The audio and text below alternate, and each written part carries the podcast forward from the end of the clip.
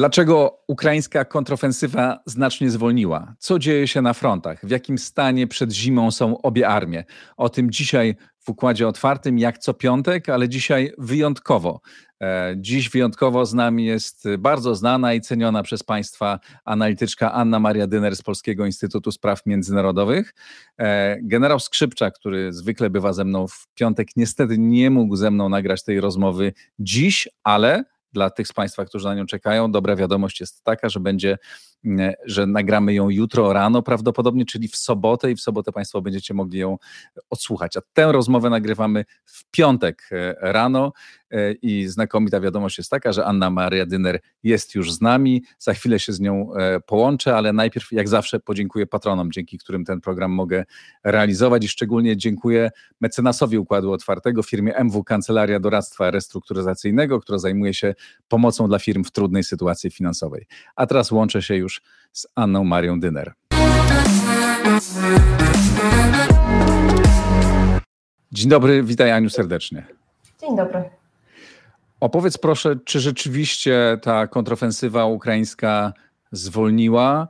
E, dlaczego idzie teraz tak, dlaczego teraz jest tak e, trudniej? Co się dzieje? A, tak naprawdę to pytanie wymaga odpowiedzi wielowarstwowej, dlatego że z jednej strony oczywiście wszyscy pamiętamy wrzesień, kiedy kibicowaliśmy Ukrainie w momencie, kiedy prowadziła udaną kontrofensywę, zwłaszcza e, w obwodzie charkowskim. W zasadzie wyzwalając cały ten obwód. To jest pierwszy element. Drugi element to oczywiście e, nasze oczy były też skierowane na obwód hersoński, o czym pewnie za moment. Natomiast e, siłą rzeczy ten e, impet kontrofensywy się wytracił z kilku różnych powodów. Po pierwsze, Rosjanie, zwłaszcza w Donbasie, bardzo mocno skoncentrowali się nawet nie tyle na obronie, ile na prowadzeniu ataków ze swojej strony. Stąd też, jeżeli popatrzymy na ostatnie dane ukraińskiego sztabu generalnego, widać wyraźnie, jak zaciekłe boje tam trwają. I to jest e, element, który wyraźnie spowolnił mm, kontrofensywę ukraińską. To jest też złożone z wielu różnych czynników, to znaczy umiejętnego mimo wszystko postawienia obrony przez Rosjan, ukształtowania terenu, zdobytych wcześniej przez Rosjan miejscowości, w których się bronią, więc e, to jest jeden z elementów. Drugi z elementów to jest oczywiście to, co się dzieje na południu Ukrainy, tam też trwają walki w obwodzie hersońskim. Bardzo dużo pojawiało się w ostatnich dniach e, niepewnych informacji dotyczących działań podejmowanych przez stronę rosyjską e, w tym miejscu Ukrainy. Mówiło się o tym, że zostały ewakuowane okupacyjne władze obwodu hersońskiego e, z Hersonia, że Rosjanie porzucili część wcześniej kontrolowanych przez siebie blokpostów. Natomiast później informacje z kolei, które zaczęły napływać, że nie jest to wycofanie się, jest to rotacja sił rosyjskich. Mm, I siłą rzeczy tutaj też Rosjanie w jakiś stosunkowo umiejętny sposób skrócili linię obrony. Dla nich też e, mimo wszystko e, obrona prawego brzegu, czyli zachodniego brzegu, czy w zasadzie północno-zachodniego, bo Dniepr troszeczkę tam jakby, powiedzmy, jak się spojrzy na, na, na mapę, to on nie płynie tak dokładnie, idealnie północ, e, północ-południe. Natomiast e, wracając, e, Pokażemy widać wyraźnie, mapę. Tak, tutaj dokładnie hmm. jest ta, ta mapa.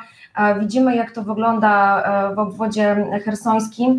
Tutaj też warto zwrócić uwagę na mm, znaczenie zarówno Hersonia, jak i Nowej Kachowki, która znajduje się przy zbiorniku nowokachowskim. To jest miejsce kluczowe dla zaopatrywania Półwyspu Krymskiego w słodką wodę. E, I sądzę, że tu na pewno Rosjanie będą koncentrować swoje siły i środki na obronie. I zresztą, jak popatrzymy na tą mapę, e, którą publikuje ISW codziennie, jakby pokazując stan na dzień wcześniej, to widzimy, że niestety tutaj e, te takie na żółto delikatnie zaznaczone fragmenty to są fragmenty, które, które Rosjanom udaje się, udaje się odbić. To, co jest zaznaczone na niebiesko, czyli ta kontrofensywa, to jest kontrofensywa, która miała bardzo duże powodzenie jeszcze mm, kilka tygodni temu. Teraz e, ona się zastopowała. Mm, tu oczywiście mamy też sytuację z tym, że my tylko podejrzewamy, jakie problemy mogą mieć Rosjanie z rotowaniem swoich jednostek na ten zachodni brzeg Dniepru.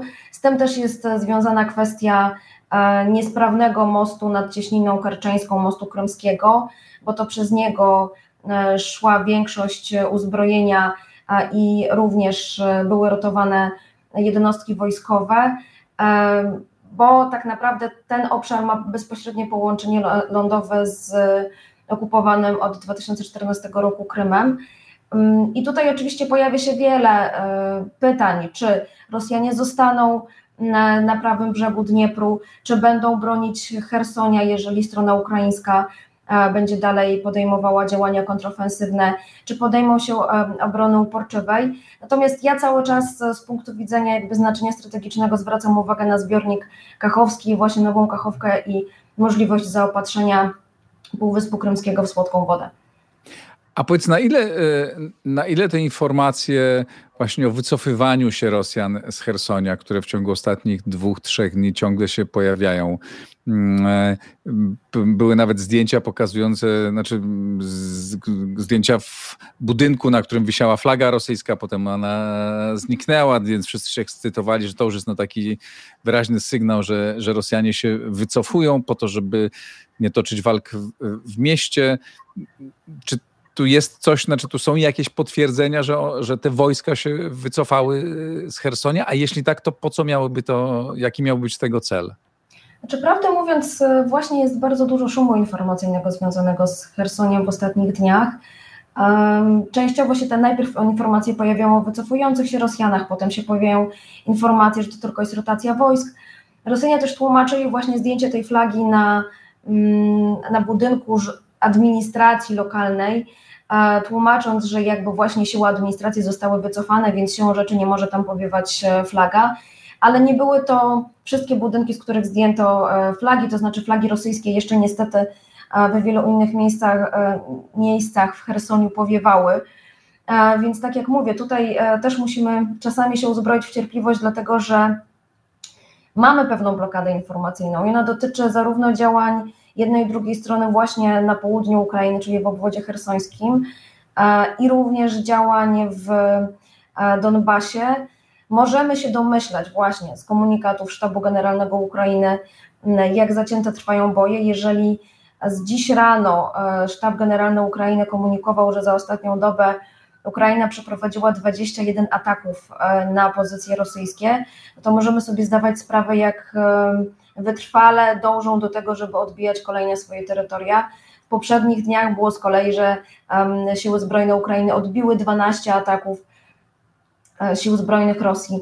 E, patrzymy na statystyki, gdzie codziennie widać, zwłaszcza publikacjach ze strony ukraińskiej, e, ile siły żywej stracili Rosjanie. I znowu to są dość istotne liczby. Mm, I tutaj oczywiście pewnie przechodzimy do pytania Twojego początkowego, dlaczego trochę te działania spowolniły no, spowolniło również dlatego, że e, obie strony jednak nie mają niewyczerpanych zasobów. To nie jest tak, że mają kolejne linie ludzi i sprzętu, których mogą rzucać do walki. E, Ukraina też traci dużo ludzi, my o tym też musimy pamiętać. I bezpowrotnie, i są to ranni, e, więc też musi tymi swoimi zasobami strona ukraińska zarządzać najbardziej racjonalnie, jak się da. I do tej pory to robiła i sądzę, że właśnie między innymi też z tego może to wynikać. Plus warto zwrócić uwagę na czynnik pogodowy, czyli w zasadzie jesienną aurę, błota, które też e, są coraz bardziej grząskie. Zresztą już też strona ukraińska komunikowała, że częściowo spowolnienie działań na froncie spowodowane jest warunkami pogodowymi. I w zasadzie z tym się bardzo wiele osób liczyło, że teraz jest ten moment, dopóki nie przyjdą mrozy, kiedy faktycznie impet działań na froncie się wytraci. Zresztą e, nie wiem, czy możesz pokazać mapę ISW e, z Donbasem, bo tam też e, mhm. widać, jak bardzo dużo prowadzonych jest działań właśnie, właśnie tutaj, tak? Czyli w zasadzie na całej linii frontu widać, że trwają starcia. Tutaj też niestety widać, że Rosjanie trochę terenów zdobyli. Tutaj warto oczywiście zwrócić, zwrócić uwagę na okolice miasta Bachmut, na, na okolice Awdijewki, um, więc te walki trwają, ale tak na dobrą sprawę, jeśli popatrzylibyśmy i porównalibyśmy te mapy, na kilka, kilkanaście dni do tyłu, to widać, że ten front w zasadzie nie porusza się jakoś bardzo mocno, to są bez mała walki pozycyjne.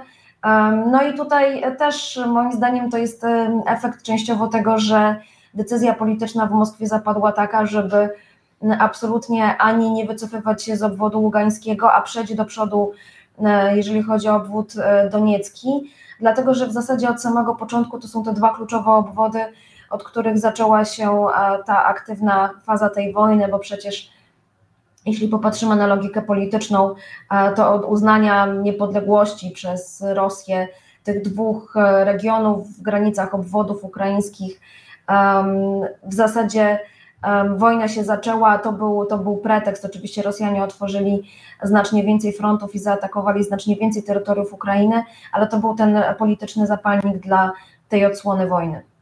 Ale w zasadzie, kiedy patrzymy na te mapy e, e, ISW, e, to przez ostatnie tygodnie, nie tylko dni, ale już tygodnie, te niebieskie, zaznaczone na niebieskie obszary, mówię też do Państwa, którzy nie widzą mapy, bo słuchają nas na platformach podcastowych, e, ale często pokazywaliśmy na tych mapach takie niebieskie obszary, te, na których właśnie Ukraińcy odbijali e, ziemię. Te, jakby teraz one stanęły w miejscu, e, natomiast pojawiły się takie małe, żółte plamki, które też znowu tłumaczę dla Państwa, którzy tego nie oglądają, E, które pokazują miejsca, które Rosjanie teraz zdobyli. I to chyba pierwszy raz od, no, od wielu tygodni e, Rosjanie gdzieś się posunęli, posunęli do przodu.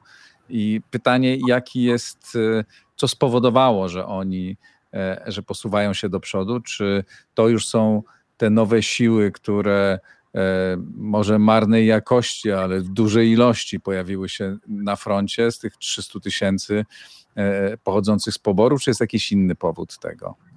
Ja myślę, że przede wszystkim jest to mimo wszystko skrócenie tej linii frontu i skoncentrowanie się na tych odcinkach kluczowych z punktu widzenia Rosji. To jest jeden element. Drugi element też oczywiście e, zrotowanie sił, e, dorzucenie ty, częściowo tych sił, które pochodziły z mobilizacji, już kilkadziesiąt tysięcy jakoby żołnierzy miało trafić e, bezpośrednio do e, walk w tym terenie. Tutaj też ciekawe informacje co jakiś czas się pojawiają, że dość dużą rolę odgrywają również prywatne firmy wojskowe, nie tylko firma Wagnera tak zwana, ale też inne firmy wojskowe. Też warto byłoby się na nich pewnie skoncentrować, dlatego że dotychczas. Oczywiście pytanie, jak one są teraz ukompletowane, jak wygląda jakość żołnierzy, którzy, czy w zasadzie najemników, przepraszam, bo żołnierzy teraz obrażam, e, najemników, którzy w nich walczą. E, wcześniej faktem jest, że to byli najemnicy, którzy mieli bardzo dobre doświadczenie wojskowe, którzy potrafili działać. Oczywiście Wagnerowcy nie uniknęli swoich kłopotów, nie uniknęli porażek, ale to nie jest jedyna e, prywatna firma wojskowa rosyjska. My się lubimy na nich koncentrować, bo oni są tacy najbardziej widoczni. Tych firm jest co najmniej kilka, wszystkie działają w zasadzie wedle tych samych metod, wszystkie są powiązane z państwem, e, wszystkie są powiązane z byłymi wysoko postawionymi wojskowymi rosyjskimi. E, więc sądzę, że tutaj choćby nawet umiejętne zajmowanie terenów, umiejętny styl dowodzenia, mm, to też e, może mieć znaczenie. No i tak jak wspomniałam, my też musimy zwrócić uwagę, że tydzień, półtora tygodnia temu, jeśli, e, jeśli dobrze liczę, mm, Ukraina w zasadzie ogłosiła tak zwaną czwartą falę mobilizacji, bo podobnie też jak Rosja, to nie jest tak, że mobilizowani są wszyscy od razu, tylko są kategorie, które najpierw otrzymują wezwania, potem kolejne, potem kolejne. I to też w zasadzie pokazuje, że strona ukraińska liczy się z tym, że musi wyszkolić e, kolejne w zasadzie dziesiątki tysięcy żołnierzy, którzy będą w stanie e, walczyć i zmieniać tych, którzy działają na wschodzie i na południu. I my też musimy jeszcze zwrócić uwagę na jedną rzecz. Cały czas e, siły ukraińskie są również wiązane, mimo że bez walki, ale jednak na północy tego kraju. To znaczy, jeśli popatrzymy też w zasadzie dzień w dzień w komunikatach e, ukraińskiego sztabu generalnego, pojawia się informacja e, na przykład o atakach e, i powietrznych, i realizowanych za pomocą bezzałogowców. Część z nich z terytorium Białorusi, Mm, oczywiście to, że zostało sformowane regionalne zgrupowanie wojsk ma znaczenie dla Ukrainy. Ukraina musi też się koncentrować na tym, żeby być w stanie zapewniać osłonę zarówno stolicy, jak i drogom kolejowym prowadzącym z Polski, bo to są kluczowe drogi, zarówno jeżeli chodzi z jednej strony o kwestie humanitarne, możliwość choćby nawet potencjalnej ewakuacji, jak i oczywiście z wojskowego punktu widzenia to jest droga, którędy dostarczany jest sprzęt wojskowy. E, I to nie jest tak, że Ukraina może sobie pozwolić na to, żeby odsłonić tą granicę z Białorusią. Przeciwnie, e, tam też e, są dyslokowane całkiem spore siły i środki. Plus oczywiście to jest też kwestia szkolenia ludzi, no bo Ukraina od samego początku podchodzi do tego, że ma mniejsze zasoby o wiele niż Rosja, nawet potencjalnie, więc nie może sobie pozwalać na to, żeby wysyłać nieprzeszkolonych żołnierzy do walki. No też to jest kwestia, wiadomo, nowego sprzętu, który te, z którym też Ukraińcy się muszą zapoznać. Robią to w ekspresowym tempie, co nawet przyznają szkoleniowcy z państw natowskich. E, niemniej to też zajmuje czas, to też e, powoduje, że te wyzwania po stronie ukraińskiej są e, bardzo duże. A na ile te, mm, te army, ten pobór, e, który Putin organizował, e, który często u nas przedstawiany jako taki no, żałosny i, i pokazywano tych nieprzeszkolonych e, żołnierzy, którzy jeżdżą na front, pojawiały się informacje, że oni tam średnio 3-4 dni są na froncie, po czym giną masowo. Na ile te informacje to był też trochę e, wynik, znaczy ten, to postrzeganie było takie wynikiem naszego życzeniowego patrzenia na to, na ile propagandy ukraińskiej. Mm, e, jak ty oceniasz skuteczność e, i działanie tych formacji stworzonych przez żołnierzy, znaczy przez tych ludzi, których wzięto do poboru? Czy oni już są rzeczywiście w dużej mierze, w dużej liczbie na, na polu walki? Są na pewno w polu, w, na polu walki, tak jak nie pamiętam teraz dokładnych danych, dlatego że nawet już oficjalnie minister obrony Rosji Szojgu mówił, po prostu nie chcę skłamać, tak? To znaczy mhm. mam wrażenie, że to jest kilkadziesiąt tysięcy żołnierzy, ale musiałabym sprawdzić, to trochę byłoby głupio teraz e, zaglądać do rosyjskich źródeł. Ale e, wracając, część z nich tak, już jest. E, oczywiście my też musimy zwracać uwagę na to, że Ukraińcy fantastycznie rozegrali kwestie związane ze wszystkimi kłopotami, jakie e, Rosja miała z mobilizacją i z poborem.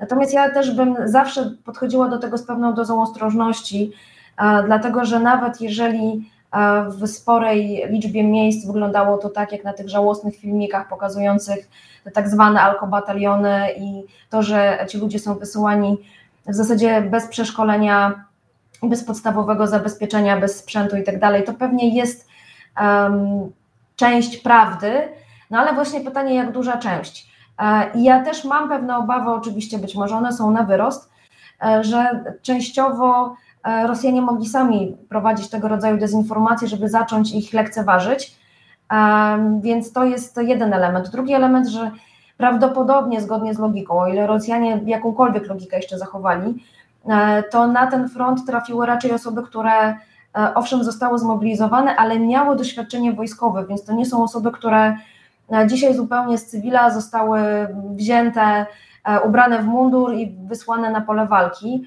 Część z tych ludzi jest szkolona, więc tak naprawdę przyjdzie nam jeszcze ocenić rezultaty tego, tej mobilizacji pewnie dopiero za kilka, kilkanaście tygodni, bo nawet to zresztą o czym z Tobą rozmawiałam, że do Białorusi w ramach regionalnego zgrupowania wojsk trafiają wojska rosyjskie, które są przede wszystkim szkolone przez e, instruktorów białoruskich i myślę, że ich jakość też będzie później sporo wyższa niż, e, e, niż takiego przeciętnego poborowego. To jest, to jest jeden element.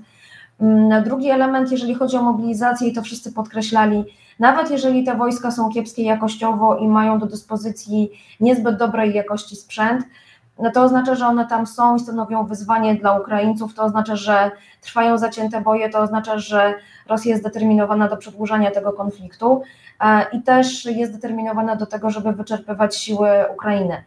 Co zresztą, tak jak mówię, no częściowo my obserwujemy, choćby nawet po tym, że coraz więcej osób na Ukrainie dostaje powołanie do wojska. E, więc to już ma spory efekt, e, jeśli chodzi o kwestie wojskowe. Kolejna rzecz, ostatnie kilkanaście dni bardzo nasilone ataki z powietrza na infrastrukturę cywilną, infrastrukturę energetyczną, które mają przede wszystkim mieć oddziaływanie społeczne. Ja też nie wykluczam, że e, mają wywołać e, kolejną falę uchodźców e, w stronę państw, zwłaszcza wschodniej flanki NATO i tu przede wszystkim myślę o Polsce.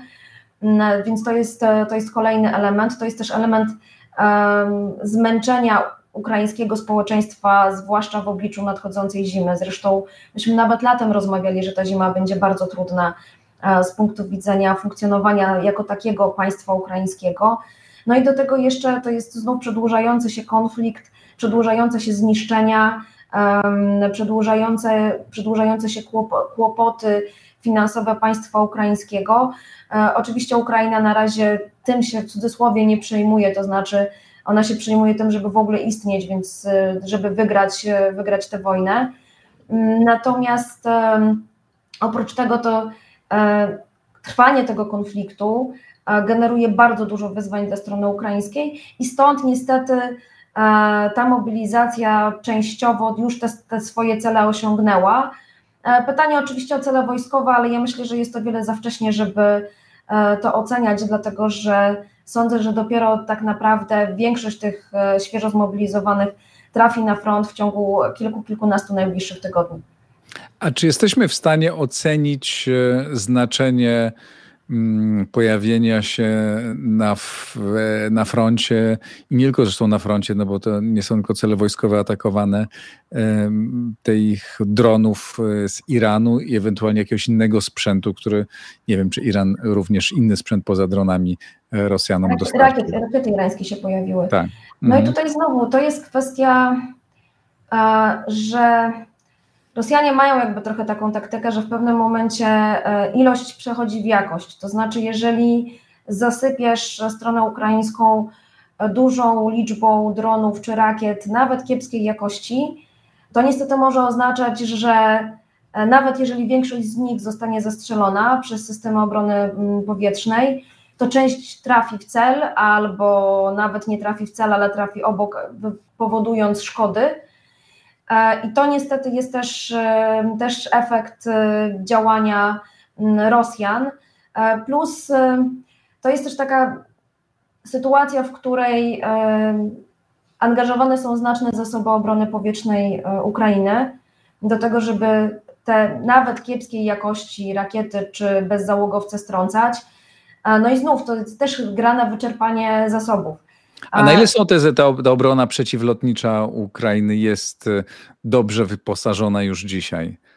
Ach, wiesz co, to jest znowu trudne pytanie, bo oczywiście państwa zachodnie starają się dostarczać y, to uzbrojenie, ale kłopot też polega na tym, że y, my zaczynamy mieć problemy z własnymi magazynami. Mówię my, NATO w sensie, dlatego że tutaj to dotyczy nie tylko Polski, ale w ogóle szerszej dyskusji odnośnie do produkcji zbrojeniowej państw natowskich. E, natomiast e, te zasoby nigdy nie są niewyczerpane i nawet pomyślmy, bodajże było dwa lata temu, jeśli mnie pamięć nie myli, ale e, mo mogę się mylić, bo to też był okres pandemiczny.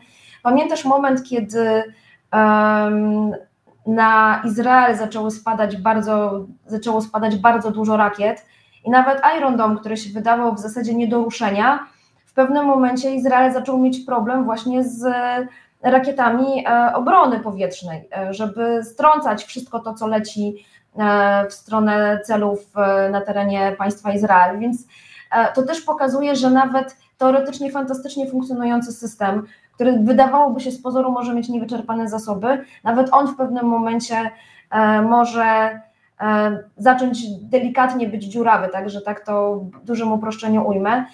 No, faktem jest, że jeżeli na przykład e, popatrzymy choćby, nie wiem, na dane sprzed tygodnia, na 50 ataków, 44 zestrzelone, potem znów na 40 ataków, tam 30 parę rakiet zbitych, no to jednak pokazuje, jak duże siły i środki Ukraina musi dzień w dzień e, angażować i jak bardzo istotne jest e, wsparcie jej obrony powietrznej.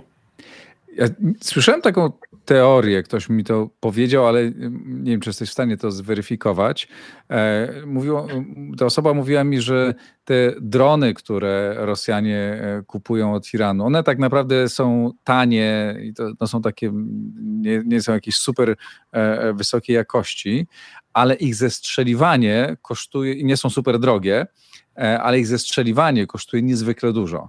E, I że tam podał kwoty, których pewnie nie zweryfikujemy, tak, ale jakby, że koszt zestrzelenia takiego drona jest wielo, wielokrotnie większy niż, ko, niż koszt zakupu tego drona. W tym sensie e, polityka Rosji zarzucania Ukrai zarzucania na Ukrainę dużej ilości tych, e, e, tych e, dronów, ona może nie, jest skuteczna w tym sensie, że one mogą nie narobić tak wielkich szkód, natomiast wyczerpują finansowo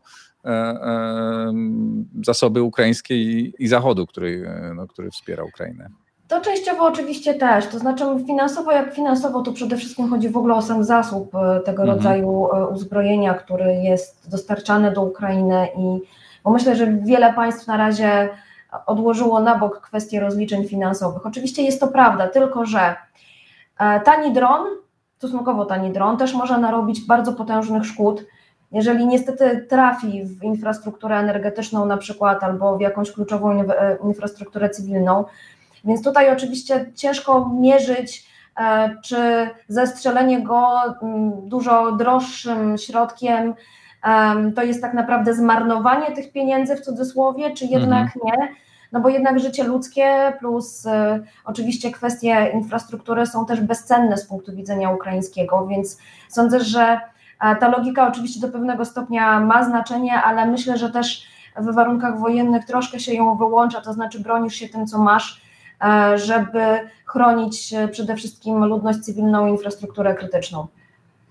A co wiemy dzisiaj na temat y, obecnego wyposażenia e, armii ukraińskiej? Znaczy, na ile e, tego towaru dojeżdża tyle, ile powinno dojeżdżać? Czy to, co dojeżdża, jest tym, czego dzisiaj dokładnie Ukraina potrzebuje. Poza tym, że zawsze wiadomo, że zawsze potrzebuje więcej, e, ale jakby czy, czy tu mamy jakiś kryzys, jakieś zmęczenie, czy nie, to te, te dostawy cały czas, cały czas idą? Czy dostawy cały czas idą, ale tak naprawdę jak mnie pamięć nie myli, e, Ukraina chyba, żeby dobrze prowadzić efektywnie wojnę, potrzebuje e, całkiem sporej liczby sprzętu.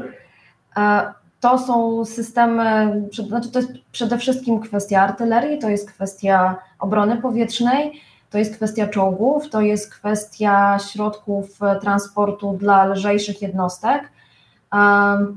I teraz oczywiście Ukraina cały czas podkreśla, że tego jest za mało e, z punktu widzenia jej zdolności, bo jeśli sobie pomyślimy, że cały front liczy 1200 km, jeśli mnie pamięć nie myli, e, i na przykład my wysłaliśmy stosunkowo dużo jak, i tak, ale kilkadziesiąt e, AHS krab, no to ustawmy te kilkadziesiąt krabów na linii 1200 km, czyli to w zasadzie tak po przekątnej nawet krócej będzie niż ze Szczecina do Rzeszowa, no to pokazuje, jak tak naprawdę, znaczy ja wiem, że ja bardzo teraz publicystycznie mówię, tak, to znaczy e, to tylko oddziałuje na, na wyobraźnię, więc e, tego wszystkiego oczywiście jest za mało, ale tutaj znowu wracamy do bardzo poważnej dyskusji, która pewnie będzie się musiała odbyć i odbywa się w państwach członkowskich NATO, e, dotyczących w ogóle własnych zdolności produkcyjnych amunicji, dlatego że i uzbrojenia zresztą też, dlatego że się okazuje, że w zasadzie my się przyzwyczailiśmy trochę do czasu pokoju. Bardzo wiele e, tych zdolności zostało zredukowanych naprawdę do minimalnych poziomów. No i nawet jeżeli Amerykanie przyznają, że atak na jedną fabrykę czołgów Abrams mógłby spowodować, że żaden czołg nie wyjedzie, no to to zaczyna pokazywać skalę problemów, bo jednak Stany Zjednoczone są tym państwem, na którym e, w dużym stopniu opierają się zdolności obronne całego NATO. Bardzo wiele takich dyskusji trwa też e, i u nas w kraju, i w państwach sojuszniczych. E, I że nawet właśnie, nawet my się z Francuzów śmieliśmy, tak, z, z Hałubic Cezar, że dostarczyli, ale powiedzieli, że więcej nie mogą, bo więcej nie mają, a ich tam raptem też było kilkanaście. Natomiast to też po prostu pokazuje skalę pewnego problemu i skalę chyba naszego trochę nieprzygotowania jako całego, nazwijmy to, jak to Rosjanie mówią, mówić kolektywnego Zachodu, ale sądzę, że to jest też um, dyskusja. Um, dla nas jest to zrozumiałe, to znaczy my jesteśmy w zasadzie państwem frontowym, bo dwóch, o ile nie trzech, bo jeżeli uznajemy, że Białoruś też bierze w jakiś sposób jednak aktywny udział w tej wojnie, to w zasadzie mamy sytuację, w której trzech naszych sąsiadów e, prowadzi ze sobą konflikt zbrojny. E, więc to jest już zupełnie specyficzny moment. E, Im bardziej na zachód, tym mniej to jest mimo wszystko odczuwalne w takich kategoriach twardego bezpieczeństwa. No niemniej jednak myślę, że wszystkie państwa wschodniej flanki NATO, a teraz też pewnie i Szwecja i Finlandia się bardzo mocno dołączą do e, tego, żeby jednak rozważyć zwiększenie zasobów, zwiększenie tych, tych również zasobów magazynowych, mm, bo my się oczywiście trochę z Rosji podśmiewaliśmy, że oni też nie mieli takich zdolności. No ale niestety po pierwsze postawili swój przemysł w zasadzie w reżim pracy e, czasu W, mają swoje ograniczenia, oczywiście, że mają, no ale na przykład fabryka Ural, Wagon Zawod, która produkuje czołgi, no nie będzie wypuszczała czołgów najnowszej generacji, ale jednak one z taśm produkcyjnych będą zjeżdżać, dołączają kolejne e, fabryki zbrojeniowe. No i e, to w pewnym momencie znów wracamy do tej kwestii, że ilość nawet słabego sprzętu zaczyna przychodzić w jakość, tak? To o czym mówiłeś, że teoretycznie taniutkie, złe konstrukcyjnie i słabe drony irańskie jednak też potrafią wywołać szkody. E, no i to samo mogą to być też stosunkowo tanie, proste w obsłudze e, czołgi rosyjskie, które też będą niestety zabijały Ukraińców na froncie. To, co mówiłaś o tych o tej produkcji trochę gorszych czołgów, czy trochę gorszego sprzętu innego rodzaju, e, trochę stoi w sprzeczności z tym, co słyszeliśmy od jakiegoś czasu, no, że te rosyjskie fabryki zbrojeniowe za chwilę już się powoli zatrzymują, ponieważ brakuje im poszczególnych e, e, komponentów, które dostawały z różnych państw świata, że mm, ta blokada Rosji spowodowała, że te zakłady nie mogą pracować tak, jak pracowały do tej pory, no ale mówisz, że jednak pracują, co nie, nie brzmi jednak, zbyt optymistycznie. Pracują. Tutaj też się opieram na wiedzy, którą jakby nawet, nawet powiedzmy nazwijmy to moja bańka internetowo-twitterowa, który, której ekspertom też bardzo dziękuję zawsze za, za bardzo cenne informacje. Że jednak te, te fabryki pracują i owszem, to nie będzie najnowszej e, elektroniki, tam nie będzie najnowszych komputerów balistycznych, tam nie będzie mnóstwa, mnóstwa różnych rzeczy, które mają nasze platformy, które powodują też, że nasze załogi są o wiele bezpieczniejsze, ale jednak te czołgi będą zjeżdżać z, z taśm produkcyjnych. E, I teraz wró możemy wrócić nawet do sytuacji z II wojny światowej. E, czołg zwycięzca, tak, tak nazywany, czyli T-34, był o wiele prostszym, prostszą konstrukcją niż nawet to, co mieli do dyspozycji Niemcy, a jednak znów e, ilość przeszła w jakość. E, I myślę, że Rosjanie niestety trochę wracają do, do tego rodzaju e, myślenia. No plus jeszcze na przykład informacje, że w Szwecji z, rada, z fotoradarów poznikały, zostały ukradzione w większej liczbie kamery, które się okazuje, że na przykład pasują do rosyjskich dronów. E, częściowo tutaj niestety również Białoruś przychodzi z pomocą. To jest nie tylko to, co obserwujemy, czyli wysyłka czołgów, wysyłka transporterów, mm, ale też częściowo pomoc zakładów zbrojeniowych Białorusi, które były utrzymywane na całkiem dobrym poziomie. Warto też zwrócić uwagę, że przecież Rosjanie e, w ostatnich latach też kupowali optoelektronikę od Białorusinów. Oczywiście sankcje na Białoruś też działają, ale Białoruś powiedzmy, że nauczyła się trochę z nimi żyć e, dłużej niż nawet e, z perspektywy Federacji Rosyjskiej. Więc e, niestety różnymi drogami przez pośredników, przez państwa trzecie część tego sprzętu do, do Rosji trafia. No ale tak jak wspomniałam, tutaj w zasadzie nawet się nie bardzo liczy aż tak bardzo jakość, jak to, że ten, ten sprzęt po prostu jest. A w, na ile, e, e, na ile oceniasz e, jakby w, znaczy, na, na, przepraszam, zadam, chciałem inne pytanie zadać. Co w tej trudnej sytuacji? No bo jakby to wszystko, co mówimy, brzmi znacznie mniej optymistycznie niż jeszcze miesiąc, półtora temu. Czy widzisz jakieś jasne, jasne światełka i czy jest coś, czy mamy jakieś optymistyczne informacje albo perspektywę jak, jakąś pozytywną? Znaczy, chyba najbardziej optymistyczną informacją jest to, że ukraińskie społeczeństwo cały czas chce walczyć i się nie poddaje, bo mhm. to jest e, ten główny czynnik, który będzie powodował, że ciągle będą rekruci do ukraińskiej armii. E, I druga rzecz jest taka, że mimo wszystko państwa zachodnie, a zwłaszcza Stany Zjednoczone, ciągle mówią o tym, że trzeba Ukrainę wspierać. E, kolejne programy dostarczania sprzętu, E, dla Ukrainy. Mm, to wszystko pokazuje, że jednak e, jest to jakiś, jakiś pozytyw. Natomiast no, my musimy sobie zdawać sprawę, że cały czas rozmawiamy o wojnie, w której to strona rosyjska jest przeciwnikiem jednak silniejszym mimo wszystko. I tak na dobrą sprawę też właśnie to jest ten pewien kłopot z, z optymizmem, tak jak nawet właśnie koniec lata w zasadzie, tak, czyli te udane ofensywy e, ukraińskie e, wlewały nam dużo nadziei w serce, ale gdzieś tam na, na dnie się czaiła ta, ta, ten niepokój i obawa, że, że to nie jest do końca tak, że za chwilę strona ukraińska będzie mogła e, bez mała zdobywać Kreml. Zresztą właśnie rozmawiamy 4 listopada, więc też specyficzny dzień, jeśli chodzi o Federację Rosyjską. To prawda. Tak a propos zdobywania Kremla. E, e, no, oby, e, oby mogło się to kiedyś zdarzyć. Na koniec, jeszcze chciałem Cię o jedną zapytać o Twoją opinię.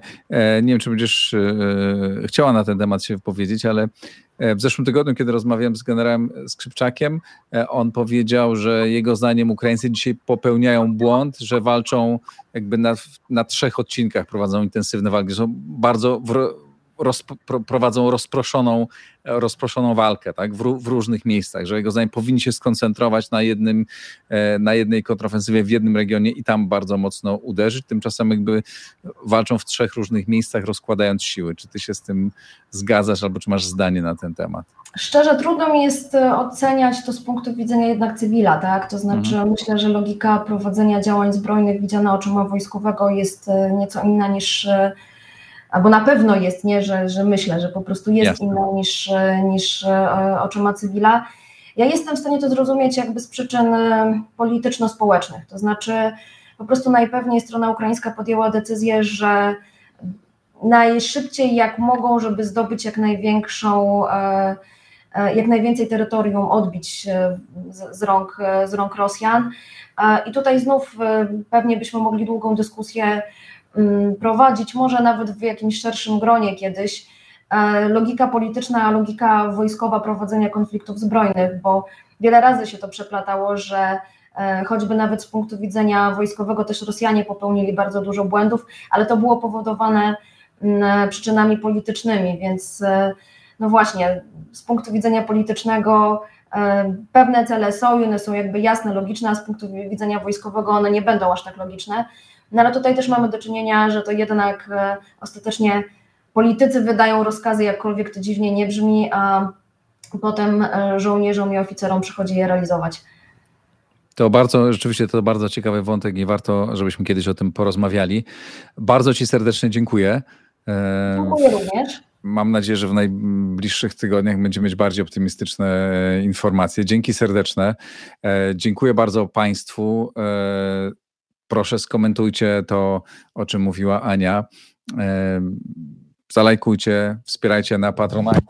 Mikrofon mi spadł, ale trzymam go dalej. E, a mam nadzieję, że generał Skrzypczak będzie, e, będzie z nami też jutro i będziemy mogli też porównać rozmaite punkty widzenia. Dziękuję serdecznie, do zobaczenia, do usłyszenia.